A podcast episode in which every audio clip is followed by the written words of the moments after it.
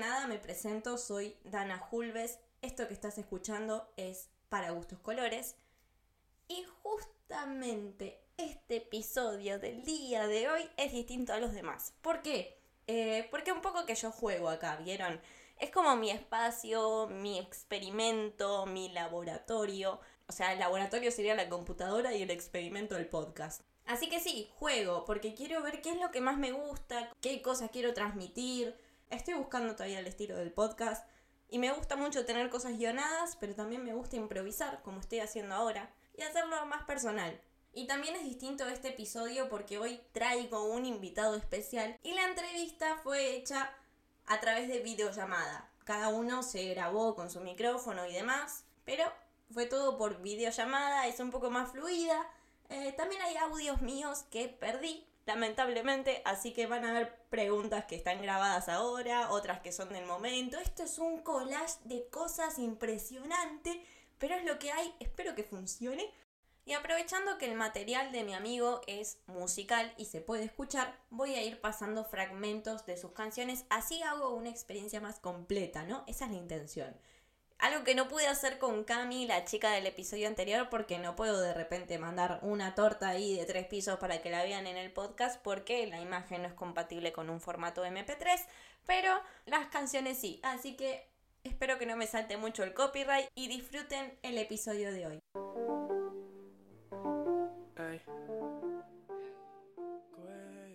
Bueno, ahora sí. Como siempre en este espacio me gusta hablar de profesiones, oficios o carreras universitarias.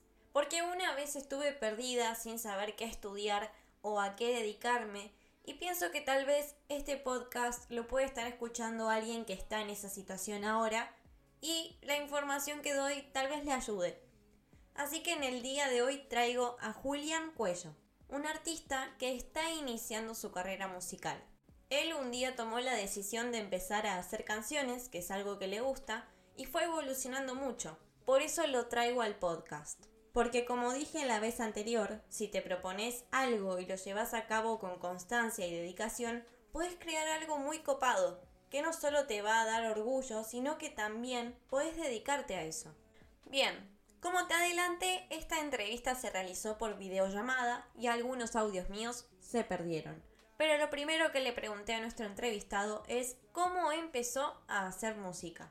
Eh, el cómo fue, básicamente a medida que me, encontré en el mundo del freestyle, empecé como meterme en ese mundo, eh, a rapear, y a los 15 como que por medio de YouTube, encontrando bases y instrumentales, me puse a escribir porque, bueno, mi, propósito de escribir esa canción, sin pensar en sacarla, ¿no? y todo lo que conlleva, eh, mi principal eh, objetivo era transmitir qué podía haber, qué podía hacer yo si escribía una canción.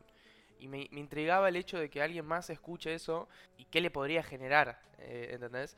Entonces, nada, me animé con eso, escribí, me acuerdo que agarré una hoja, lo escribí, después le había sacado una foto y de ahí como que eran dos canciones que, que empezaron siendo una y terminaron siendo dos distintas. Así que fue muy loco eso. Estos temas que él mencionó son Melodías de la Vida y Vuelve. Y hasta acá uno dice, genial, hice mi primer tema, pero ¿cómo hago para empezar a divulgar mi contenido? Bueno, Julián nos dice esto. Eh, principalmente en YouTube, que era como la plataforma que más familiarizada tenía, eh, y solo lo tenía ahí. De hecho, hasta el tercer tema y dos años después de sacar tres temas, que sí, en dos años saqué tres temas porque, bueno, no tenía muy buena manera de distribuir las canciones o de llevarlas. De recién ahí logré sacarla en Spotify, pero aunque parezca fácil, eh, lleva un trámite muy largo. Hay que meterse en una distribuidora eh, que sea gratis o si es paga, pagar y fijarse cómo subir todos los temas, tienen un tiempo, un lapso hasta que se suben, tenés muchas cosas que ver en el medio. Pero digamos, principalmente fue en YouTube y en SoundCloud también, que es muy sencillo y de hecho SoundCloud es como la red de música por excelencia en lo que es música quizás más urbana o también más hecha en casa, por así decirlo. Es como que hasta, por ejemplo, Duki podemos escuchar canciones de él ahí que ha producido quizás él y las sube. Y es como eso, ¿no? El, hecho de que te da un espacio para que se suba solo música y vos puedas ser un artista más que, que comparta.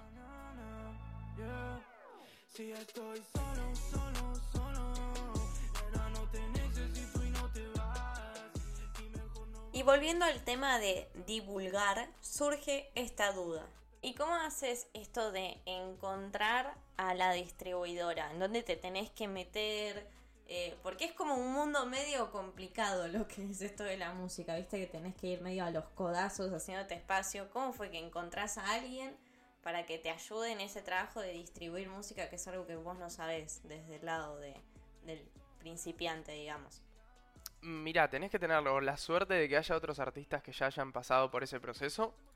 O como yo siempre digo, y, para todo el encuentro la solución es mirar tutoriales en YouTube. O sea, hoy en día creo que es la base de hacer un plato de fideos, eh, hacer un salmón a la piña o cualquier cosa que quieras hacer hoy en día YouTube te lo puede, digamos, facilitar.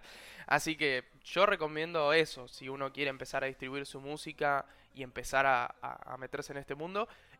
Al momento de crear tu música y compartirla, se suele pensar también en qué imagen o estilo querés mantener. Así que pregunté lo siguiente. ¿Tuviste alguna visualización de lo que querías? Eh, Si te imaginaste algún tipo de, formato, digamos, para lo que es el primer disco o los primeros temas. ¿Tenían que seguir alguna línea? Mm, la verdad que en, un comienzo yo no tenía no solo productor, sino no tenía nada de, diseño o a gente que sepa o que mueva la imagen de mi música. Y lo último que me ponía a pensar era eso, yo quería sacar, ¿viste? Quería sacar música como sea, con la foto de un pato, con, lo que venga.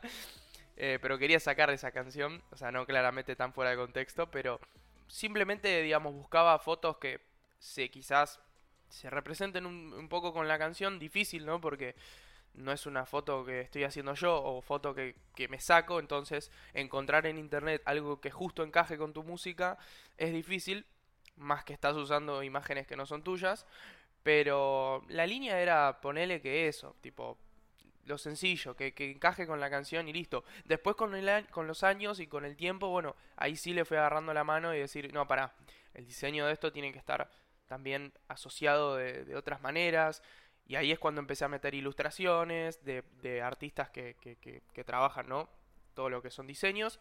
Eh, pero bueno, yo como de chiquito me, me gustaba hacer videos en YouTube y demás, me metí mucho en el, en el mundo de Photoshop, editar, y eso me ayudó un poquito en este camino de la música. Si su cuerpo mata todo lo que toca, estoy perdido, no me puedo despertar. Si su cuerpo mata todo lo que toca, estoy También algo que nos puede pasar si queremos hacer música es pensar, bueno, viola, tengo la letra y me imagino un ritmo. Pero ¿cómo hago para producir una canción como tal? A ver, primero que, como ya te dije, YouTube hoy en día tiene herramientas para todo. Y creo que una de las cosas que, me metí a empezar a hacer es ver tutoriales. Y dije, bueno, a ver, ¿cómo puedo hacer para grabarme? No tenía micrófono, tenía una computadora mala, eh, no tenía idea de, de producción musical. Eh, y básicamente agarré mi teléfono, agarré la computadora como estaba, averigüé qué programa instalarme y empecé a, nada, a adentrarme un poco, a aprender lo básico. Cómo, cómo hacer para que me grabe, para que me quede la voz al lado del instrumental. Eh, y bueno, y ahí fue como empecé a decir, bueno, necesito encontrar un productor, porque evidentemente no lo puedo hacer solo. Y mediante un compañero, una compañera de colegio, resultó que su hermano era productor y bueno, y ahí fui a grabar mi primer tema. Y todos tenemos nuestros miedos, nuestra timidez y sobre todo en lo que es exponerse, un poco de vergüenza o miedo a la opinión ajena vas a tener. O tal vez no, depende de cada persona. Pero le pregunté si alguna vez tuvo que enfrentarse a alguno de estos obstáculos. Sí, al principio uno tiene miedo, ¿no? A ver, sos chico, tenía 15 años y saco mi primer tema y vas al colegio y decís, oh, ¿qué me van a decir? La puta madre. Y para mi sorpresa, bueno, esa en esa época como yo iba al colegio y me conocían bastante, por mi hermano ya lo conocían casi todos los del colegio, entonces al ser el hermano de él, viste, como que me asociaban. Y tuvo, de hecho es el tema con más visitas que tengo, y tuvo como 10.000 visitas en su entonces. Y como que todo el colegio sabía que yo había sacado música y era como, wow. Entonces ahí sí empecé a agarrar un poquito de miedo, pero después de eso Mucho no, la verdad. A ver, más que nada mi preocupación es por el lado de que, más que que la gente va a decir, es que la gente lo reciba. Porque hoy en día está muy complejo las redes sociales, eh, tipo, conseguir distribuir la música eh, de, una manera fácil, digamos. Y uno también en eso se va como llenando un poco de miedos, como vos decís, o de, o de inseguridades, viste, de, uy, si yo tendré tanto de esto como para que a la gente le guste lo que hago, lo que digo. Pero nada, yo creo que es también un tema de entender que cada artista es distinto, así como con las personas, cuando decimos las cualidades o el físico, en la música lo mismo, cada uno tiene su música, su estilo, su arte, lo que yo hago otro no lo puede hacer, si alguien puede hacer lo que yo no es de la misma manera, entonces tener un poquito de respeto por uno mismo y decir, yo también soy un artista único, Y si hablamos de las redes, una cosa que es difícil hoy en día es captar la atención del público, porque todo es muy rápido, como los reels, duran 10 segundos y en los primeros 3 te tienen que atrapar para que te quedes hasta los 7 segundos que faltan. Así que le pregunté si alguna vez le pasó sentirse presionado con el tiempo que tiene que durar una canción, de sentir esto es muy largo o esto es muy corto, ¿cómo lo hago funcionar? Quizás no con lo del tiempo que duren los temas, porque eso no es algo que por lo menos para mí condicione. Lo que sí puede, digamos, condicionarte es si vos estás haciendo una canción y tardás mucho en traer, en que empiece o en que el estribillo suene. Eso es algo que te condiciona, porque si vos tenés una intro de un minuto, olvídate. O sea, ya está. A no ser que seas un artista ya escuchado, si sos un artista nuevo y tenés una introducción de una canción tuya de un minuto, imposible. Imposible porque, como vos decís, hoy en día es todo rápido, todo ya, contenido nuevo, eh, cosas que te tiran en la cara, publicidades, propagandas, ofertas, temas nuevos, lanzamientos, shows. O sea, yo el inconveniente que tuve con esto es, es justamente sentirme agobiado porque decís, basta, o sea, estoy todo el tiempo pensando cómo llegar a, que, a que este, esta reel o esta publicación pueda por lo menos ser un poco más likeada o un poquito más comprendida, a ver si llega un poco más de público y te quema la cabeza en un punto. Entonces, la mejor manera que, pude quizás tener yo para llevar esto es no meterle tanta presión, saber que si el público tiene que llegar, llegará. Y obvio, tratar de hacer un poco las cosas como hoy en día se hacen, porque si no, no te adaptás. Y como siempre pido a la hora de cerrar el episodio es un consejo de parte del entrevistado para quienes están escuchando del otro lado. Mi consejo más grande es tener paciencia y darle mucho amor. Y no, digamos, no comerte la cabeza con esto de que tenés que sacar todo ya, sino darle tiempo a cada cosita y, y aprender. Si tenés que estar tres años haciendo música y no sacándola, hacelo. Bueno, hasta acá fue el episodio de hoy. Fue un poco diferente, así que siempre recibo sus comentarios y opiniones a través de mis redes sociales, que en todas estoy como Dana-Julves. Y por supuesto te dejo también las redes de nuestro entrevistado para que lo sigas, veas lo que hace. En todas las redes lo encontrás como Cuello096 y en Spotify y YouTube como Cuello. Gracias por llegar hasta el final, espero que te haya gustado. Esto fue Para Gustos Colores.